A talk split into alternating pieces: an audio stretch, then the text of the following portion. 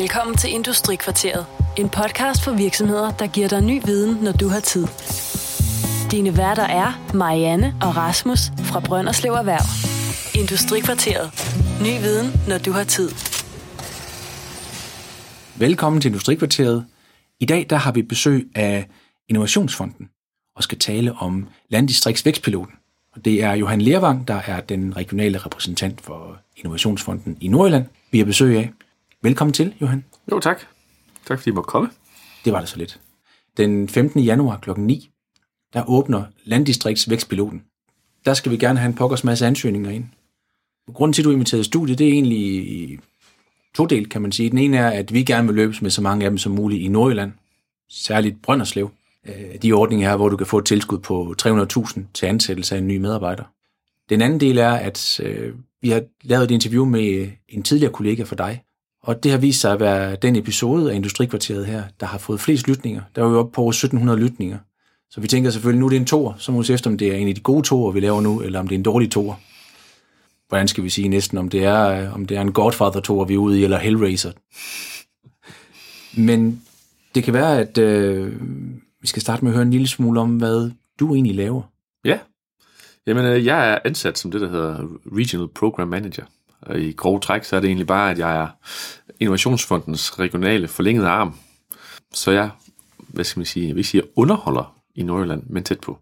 Jeg har to kollegaer, som også er det, vi kalder regionale program managers, som sidder i Aarhus og Odense henholdsvis, øh, hvor ellers vi har hovedkvarteret i København. Og jeg repræsenterer Innovationsfonden i principielt set i, i alle programmer, lige fra erhvervsforskeren, som inkluderer både en PhD og en postdoc. Øh, vi har vores InnoFounder, som er vores iværksætterforløb til nydimitterede.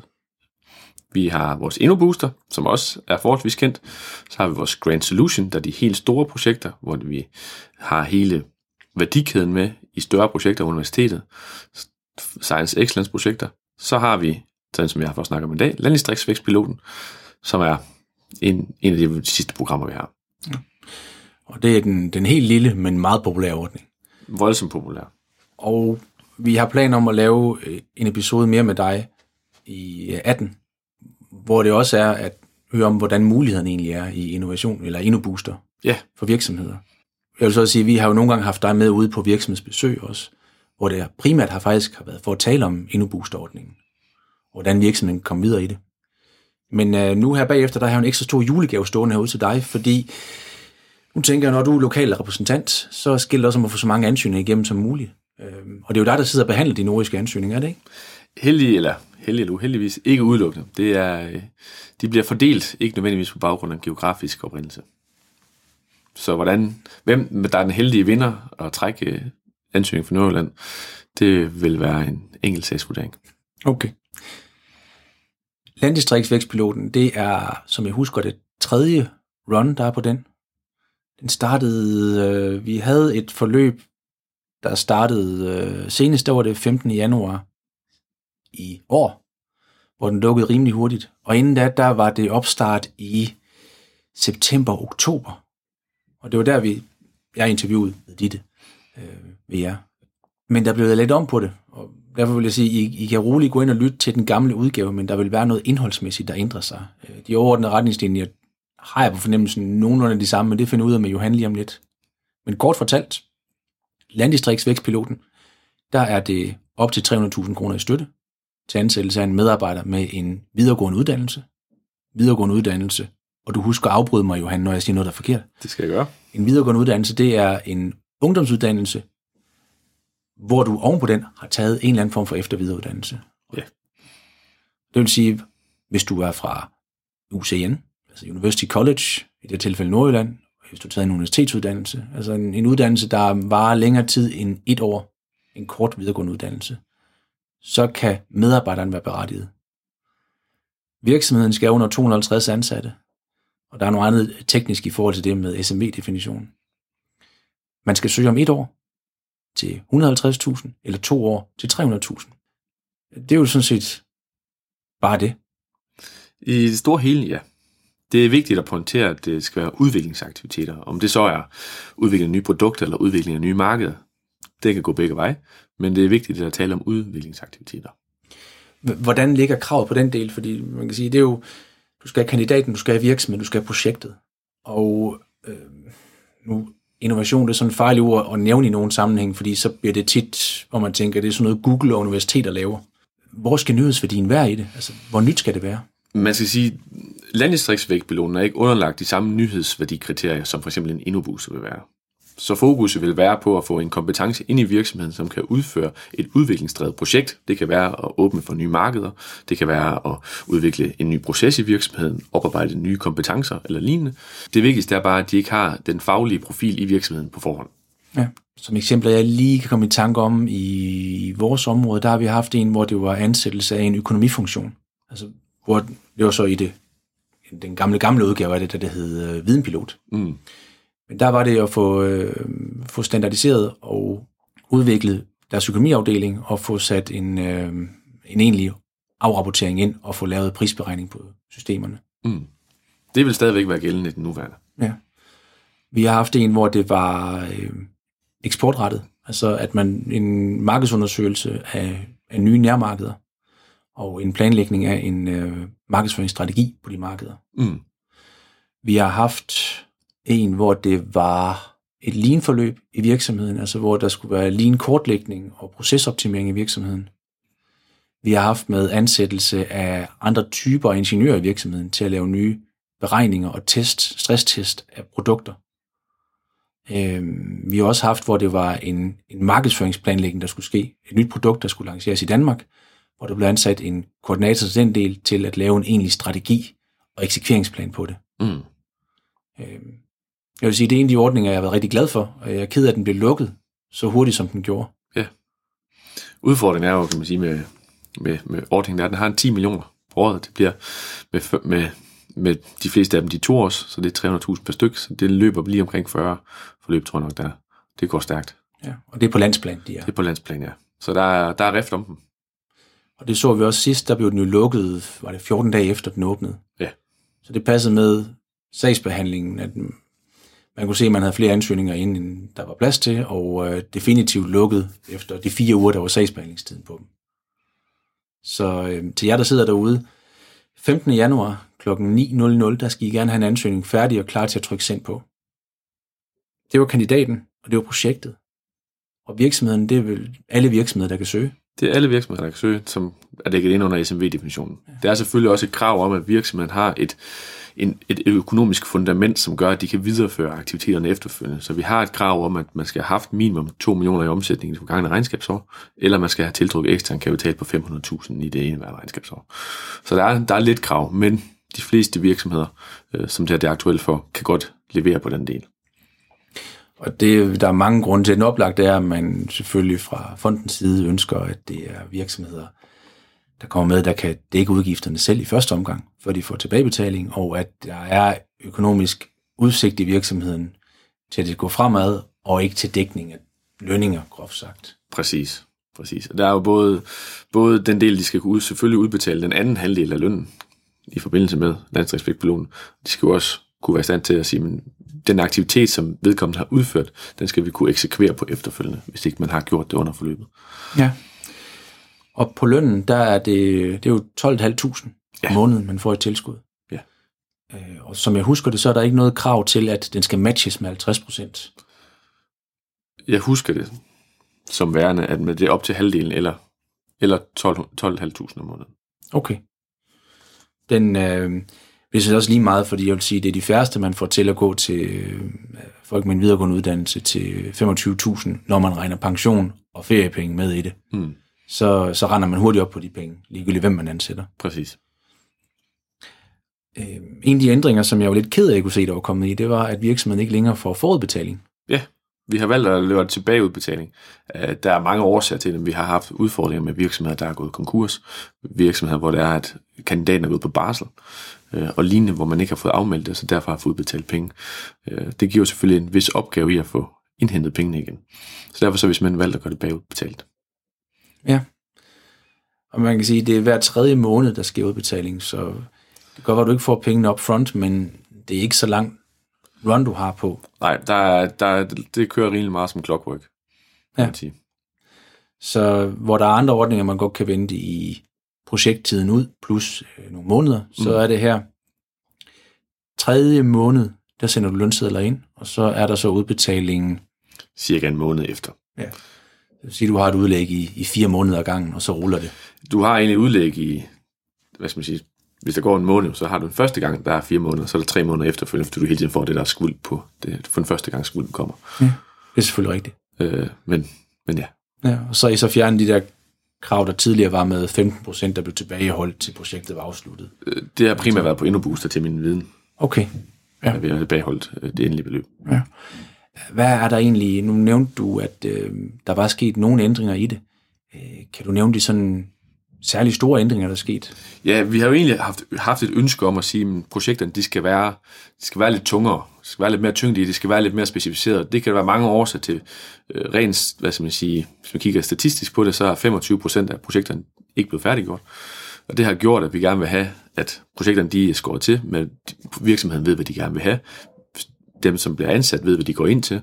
Øh, og, og i, også i håb om, at det skal gøre, give en større effekt, så også at sige, at vi har et mål med det, vi laver. Så det ikke bare er at sende folk ud og arbejde, uden egentlig, der er et mål med det. Øh, specielt hvis det er det et toårigt forløb, så kræver det, at man har faktisk har tænkt over, hvad vedkommende skal indgå i. Fordi ellers så kan to år være lang tid, og så kan de skulle skifte kandidat løbende, simpelthen fordi de ikke kan, kan holde på vedkommende. Ja. Det er jo også en af de ting, jeg godt kan lide ved projektet. Det er et virksomhedsprojekt. Det er ikke et beskæftigelsesprojekt. Nej, så du skal finde en, der kan løse opgaven, men det vigtige er opgaven og virksomheden. Præcis. Øh, man kan sige, en af den, mange af dem, som vi bruger som samarbejdspartner, det kan være akademikkampagnen, og det kan være hvad, øh, nydimitterede, som skal ud og bruge det som et redskab, og det kan de selvfølgelig stadigvæk. Men det vigtige er, at det tager afgangspunkt i noget, eller udgangspunkt i noget, som virksomheden har behov for, og noget, som de har brug for. Øh, Og derfor så er det vigtigt, at det gerne kommer fra virksomheden. Det er også virksomheden, der søger, det er ikke en kandidat, der søger. Ja. Og en virksomhed kan jo et godt søge et projekt, og så ikke uden at have en kandidat, og så har de tre måneder fra, at de får bevilget et projekt til det, til at finde en kandidat. Ja. Så det er også en mulighed. Og der er det, nu siger du bevilling, hvis man får bevilling, så er det vel stadigvæk fire uger efter, man har sendt det ind. Øh, behandlingstiden vil jeg antage er den samme. Ja. Øh, Den plejer nemlig at være øh, rimelig præcis. vi plejer at holde den lige omkring fire uger. Ja. På næsten, altså på næsten alt, vi laver. Mm. Øh, så det skulle gerne ligge omkring. Ja, der er faktisk nogle gange, jeg synes, I har været for hurtige. Det er sådan en helt anden side af sagen, at, øh, at vi har gået og håbet på at få det, det slip på fire uger, hvor at, øh, ansøgningen faktisk er blevet færdigbehandlet på, øh, på to eller tre uger. Mm. Øhm, men man skal jo ikke brokse over, at tingene går hurtigt. Man kan sige, hvor langt øh, behandlingssagen bliver på dem her, det kan være svært at vurdere. Det afhører, hvor mange ansøgninger kommer ind, og hvor god ansøgningen er. Så, og det står også i retningslinjerne, at vi behandler efter første mølle princippet. Ja. Så det er om at få sendt ind hurtigt, men også om at få sendt noget godt ind. Og der er åbent for ansøgninger. Det, det tænker jeg lige, vi tager en omgang her, fordi det egentlige ansøgningsskema, det ligger i noget så fornemt som en, øh, en Word-fil, Mm. hvor man skriver i, og det tænker jeg stadig ikke er sådan en ansøgning på fem sider i alt. Der omkring. Der er, øhm, den er meget afgrænset, og ved hver ka- der er en række kasser på hver side. På hver side, på, ved hver kasse står der et antal tegn, man skal bruge. Det er jo altid udfordringen. Så en ansøgning, der kan være kort og præcis, men stadigvæk få værdi nok i til, at man får et tilsagn. Og det er faktisk den del, som jeg har oplevet var det svær, har været det sværeste for virksomhederne. Det er, at man ikke bare kan få lov til at skrive en masse, at du skal være meget konkret. Øh, Jeg talte det sammen. Sidste schema, mener jeg, svarede til tre A4-ark øh, med almindelige punktstørrelse og almindelige øh, tilskrevet. Og det er til beskrivelse af virksomheden, af projektet og øh, ønsket til den kandidat, man skal have ind. Hvis du tager en stillingsannonce og en projektbeskrivelse og øh, baggrund på virksomheden, så øh, tre sider, det er egentlig ikke for meget.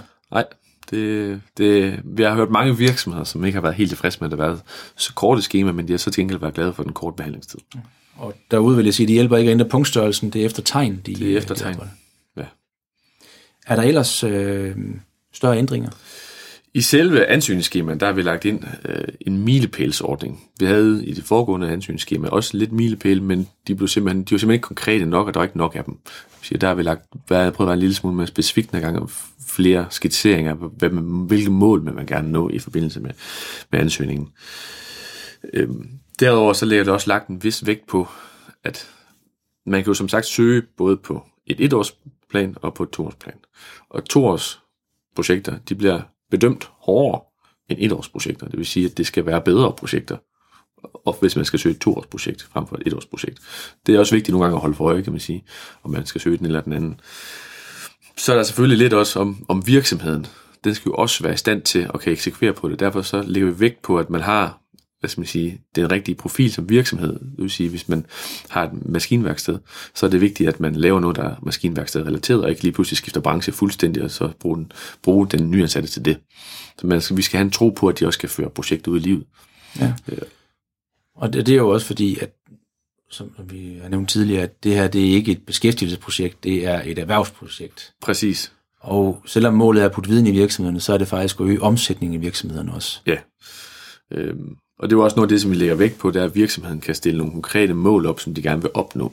Altså, hvor, de, hvor vil de gerne hen i forbindelse med sådan et projekt. Øhm, der er selvfølgelig en vis mulighed for at være, være eksplorativ i sådan et. Det er jo en af mulighederne, kan man sige. Der er jo, det er jo til en vis forstand risikovillig kapital, men det er også vigtigt, at de har en forventning om, hvor de skal, i, i, i, i hvilken retning de skal. Og med eksplorativ, der mener du, at det undersøger altså et, en markedsundersøgelse eksempelvis. Præcis. Øh, man kan være, at man har en idé om, hvor man skal hen, men ikke nødvendigvis om, hvordan man kommer derhen, og så er der jo mulighed for at få testet det lidt af. Ja, så VC-producenten, der vil til at sælge til Tyskland, finder ud af, om øh, der er særlige ønsker til, til farven eller udformningen, inden man begynder at sælge der, eller finder ud af, hvilke særlige krav der er, øh, laver en, en markedsundersøgelse, øh, finder potentielle emner i Tyskland. Præcis. Så det er i forhold til ansøgningsskemaet, og det er i forhold til, hvor langt man skal, man skal gå i det. Man kan sige, ansøgningen er delt i to. Der er prosadel, altså mere beskrivende del af, af, af det, der ligger i det her Word-dokument. Og det skal jo også komme sted hen. Og hvad er det, man uploader det i? Vi har et system, der hedder eGrant, hvor man uploader det. er egentlig noget, der bliver brugt til min viden i hvert fald, af hele Uddannelses- og Forskningsministeriet. Håber, jeg sagde det rigtigt. Øh, de bytter rundt en gang imellem på rækkefølgen. det skifter navn en gang imellem i hvert fald. Øhm, og der, der uploader man simpelthen i. Og der får man også svar. Øh, og hvis man får et projekt, så, er det også der, får man også besked om, hvis, det, hvis vi har en eller anden, et eller andet, vi gerne vil dialog med virksomheden om, så er det også der, at, at kommunikationen vil foregå. Ja. Og jeg vil sige, helt oprindeligt, der kørte ansøgningsskemaet som del af e-grant. Jeg var glad for, at I tog det ud. Øhm, når det er sagt, så øh, synes jeg egentlig, at e-grant fungerer ret godt til formålet. Det er relativt overskueligt. Øhm, der er egentlig de virksomheder er med ind i at, at pille i ansøgningsskemaerne i hvert fald. Mm. Fordi man kan tildele andre adgang, så man kan være flere, der arbejder på det samme. Der er egentlig, man skal bare huske at uploade skemaet, og på eGrant, der skal man udfylde, øh, det er primært kontaktinfo, sådan de, de mere faktuelle dele på virksomheden, så man, den rigtige person får mailen, og man kan tjekke CPR-nummer også. Præcis. Øh, så CPR-nummer bliver også tjekket gennem eGrant, øh, om det eksisterer blandt andet. Øh, så det, det, vi, vi er rimelig glade for systemet, ja. må man sige. Hvor, hvornår åbner eGrant egentlig? eGrant, du vil være i stand til at kunne lave en up, eller at kunne uploade i eGrant klokken 9 den 15. Så muligheden for at uploade en landdistriktsvækstpilot passer sammen med, hvornår der er, vi åbner. Okay, så det vil sige, at det første er klokken 9.00, du kan sætte dig til tasterne på eGrant. Præcis. Og oprette ansøgning og skrive data. Præcis. Så den forberedelse, du kan lave fra nu til juleaften, og så frem til den 15. Det vil være, at du kan starte med at skrive din idé ned på papir, efterfølgende uddybe og udfylde i øh, Word-dokumentet, du kan hente fra Innovationsfondens hjemmeside. Og så vil du kl. 9.00 den 15. januar 2018 kunne udfylde oplysninger på virksomheden og trykke send, og så øh, håber man er en af de første, der kommer ind, der yeah. kan støtte. Jeg vil også kunne anbefale en ansøger at komme forbi enten deres lokale erhvervskontor eller væksthuse, og lige få en snak omkring øh, ansøgningen. Det er altid godt at få flere øjne på. Helt enig. Det, øh, det synes vi jo kun er sjovt at kigge på de ansøgninger også. Er din anbefaling til virksomhederne at, at have en kandidat på hånden, inden de går i gang? Oftest vil det være foretræk, ja. Øh, vi har haft flere virksomheder, som er ude af stand til at finde en kandidat inden for den periode, de har øh, haft mulighed for at finde den i. Så man ansøger, så får man de her tre måneder fra, man får bevillingen til at finde kandidater. Der har været flere tilfælde, hvor det ikke har været, har været muligt. Så vi er selvfølgelig glade, når der er et ansøger, de kommer med, så der har forventning til, at de kan nå i mål med projektet og så højere. Og det er vel også et eller andet sted nødvendigt, det har været tidligere i hvert fald, fordi man har skulle skrive den ønskede kandidats uddannelse. Ja, altså de fleste virksomheder har vist i grove træk i hvert fald, hvilken profil de har været på jagt efter. Og det giver selvfølgelig nogle muligheder for at give en eller anden form for wiggle room i forhold til at, at kunne finde kandidaten efterfølgende. Så det vil være, men, men altså, det er op til virksomheden selv langt stykke hen ad vejen, om de har en kandidat på hånden eller ej. Men det, det vil være anbefalet også for at øge succeschancen for at få et projekt. Hvor konkret skal man egentlig være i beskrivelsen af uddannelse? Man skal være forholdsvis konkret. Det vil sige, at vi skal gerne vide, hvad de er på jagt efter, og det hænger også sammen med, at man skal kunne redegøre for, at man ikke har kompetencen i virksomheden på forhånd. Ja, og når man ikke har kompetencen i forvejen, så du kan fx godt have ingeniører i virksomheden i forvejen og ønske en ny, så er det bare en speciel retning, eller specielt speciale øh, område, man har arbejdet med. Det kræver i hvert fald, at de har en viden omkring nogle emner, som der ikke er i virksomheden i forvejen. Ja. Og jo den type, man ansætter, jo længere væk man kommer fra det, man har i forvejen. Øh, der kan jeg næsten forestille mig, at jo større afstand der er mellem den eksisterende faggruppe og den, den nye kompetence, du ind, jo mindre beskrivelse er nødvendig. Det skulle i hvert fald gerne blive mere åbenlyst, i hvert fald, hvor forskellen er henne imellem uddannelsesniveauerne, eller uddannelserne. Ja, så hvis man har en metalvirksomhed, der ønsker at arbejde med stoffer, så er det jo oplagt at tage en skrædder ind, så er der ikke brug for så meget argumentation den vej rundt. Men hvis man gerne vil have en ny maskinmester ind, så skal man godt nok have specialiseret sig i en eller anden grad, og have gjort klart, hvad forskellen er. Ja, det er jo selvfølgelig, hvad for nogle kompetencer man har. Hvis der er dem, der arbejder på, der de udelukkende uddannet CSC, øh, folk, så kan en maskinmester i sig selv være, være nok til at løfte den over det. Men hvis man har mange maskinmestre og smide i forvejen, så kan det være svært. Så kræver det lidt mere grundig argumentation. Ja. Hvis jeg vil læse mere omkring det her, eller vide mere om det, ja. øhm, hvor synes du så, jeg skal gå hen? Jeg vil kraftigt anbefale at gå ind på vores hjemmeside, blandt andet også at læse retningslinjerne, øh, for at være helt sikker på, at man er indforstået med, hvad det er. Om man bor i en kommune, som er støtteberettiget, øh, og sikre sig, at man oplever at opholde alle, overholder alle kravene. Ja, jeg vil sige, ansøgningsski, eller sludder vrøvl. Øh, retningslinjerne, de er skrevet på forståelig dansk. Ja, og der er kun, tror det er 10 sider. Det, øh, nu tjekker jeg sidder med dem her. Seks sider, Seks og der er indholdsfortegnelsen dermed, som man kan læse hurtigt igennem. Man kommer meget hurtigt igennem. Det er selvfølgelig vigtigt, som det er med mange andre programmer, at tjekke, at man opholder eller overholder de minimiskravene. Det kan også være værd at nævne.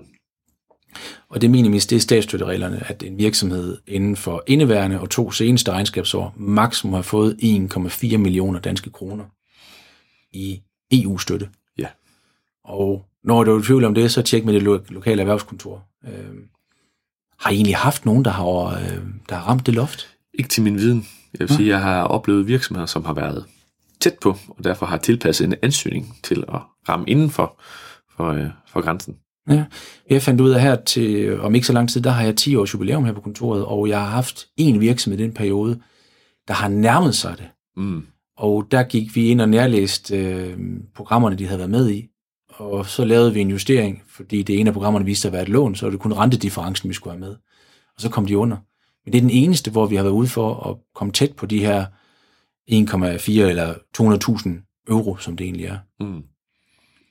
Det er ikke, det er ikke noget, vi, op, vi har oplevet. Jeg, i hvert fald ikke i min tid. Så er det lige før man skal have champagne, hvis man gerne vil omkring, eller, eller give, hvis man har fået så meget støtte. Ja, det er tæt på i hvert fald. Jeg vil sige, det værste bliver nok straffen, der kommer for at overstige reglerne, men... Uh... Ja, men det er jo så også kun de, altså det, der overstiger de 1,4. Men, Præcis. Øh, hvis der er nogen, der har det problem derude, så tag fat i os. Det lyder det er en rigtig spændende ting, som vi kan tage med op i en anden podcast. Statsstøtteregler. Øh, en, jeg forventer, der ikke vil være så mange lyttere til. Men, øh, hvis man har hurtige spørgsmål, der har I også en hotline. Vi har en hotline, og man kan ringe til, til mig, eller man kan ringe til, til min kollega i København, og få uddybet et eventuelt spørgsmål. Man kan finde kontaktinformationer på dig og dine kolleger på Innovationsfondens hjemmeside. Ja, Brins. Og nu har jeg det sådan, at der er et eller andet spørgsmål, jeg brænder ind med. Jeg kan, jeg kan dele ikke huske, hvad det er. Der var det. Hvis man nu har været med i andre støtteordninger. I kører jo flere forskellige støtteordninger hos jer. Og blandt andet en af vores andre darlings, InnoBooster. Kan man i forlængelse af en InnoBooster være med i landdistriktsvækstpiloten? Det kan man godt. Og det er også en af de ændringer, som vi ikke fik snakket om tidligere, men ikke fik nævnt. At man kan godt have haft et indboosterprojekt forud for landdistriktsvækstpilot. Det har man ikke kunne tidligere, men det kan man godt nu. Okay. Det vil sige, at du godt kan have ansøgningen i gang. Altså du kan godt have projektet i gang. Det indboosterprojektet kan godt være øh, undervejs, øh, og så kan man søge en landdistriktsvækstpilot efterfølgende. Det vigtige er bare, at man har en ansøgning ind ad gangen, Ja. øh, som bliver behandlet, vil jeg mærke. Så du kan godt have flere projekter kørende løbende. Og det er der mange grunde til. Der er den rent praktiske, at øh, så vil fonden have mulighed for at vurdere fremdrift på det ene projekt, når de kigger på det andet, i stedet for at skulle have flere forskellige variable i spil ad gangen. Og for virksomheden, der er det lettere, fordi så er der et øje på bolden ad gangen. Præcis. Jeg vil sige til alle jer derude, se at komme ud og søge. Overvej, om det skal være et etårigt projekt eller toårigt. Øh, som jeg hørte det fra Johan, så øh, kan det godt være en etårig er lettere at få igennem. Og det gør, at det kan være et godt udgangspunkt. Jeg vil sige mange tak, Johan, for at du vil kigge forbi i vores fine studie 1 her i Brønderslev. Og til jer derude, hvis I kan lide vores øh, podcast, så endelig del. Giv os en anmeldelse i iTunes, og send det videre til en ven. Hvis I synes, de er rigtig gode, vores episoder, så må I også gerne sende en mail til min chef, Marianne Gade. Så kan det være, at jeg får penge til et endnu finere studie, og får lov til at sende endnu flere episoder ud. Men I må have det godt derude, og øh, tak Johan. Det var så lidt. Du har lyttet til Industrikvarteret. Industrikvarteret produceres af Brønderslev Erhverv og sendes gratis til inspiration for dig. Vil du høre tidligere episoder, kan du hente dem på brønderslevererhverv.dk eller iTunes. Der kan du også abonnere på dem som podcast. Du kan kontakte os på erhvervsnabelag 99 3x45.dk eller på telefon 99 45 52 00.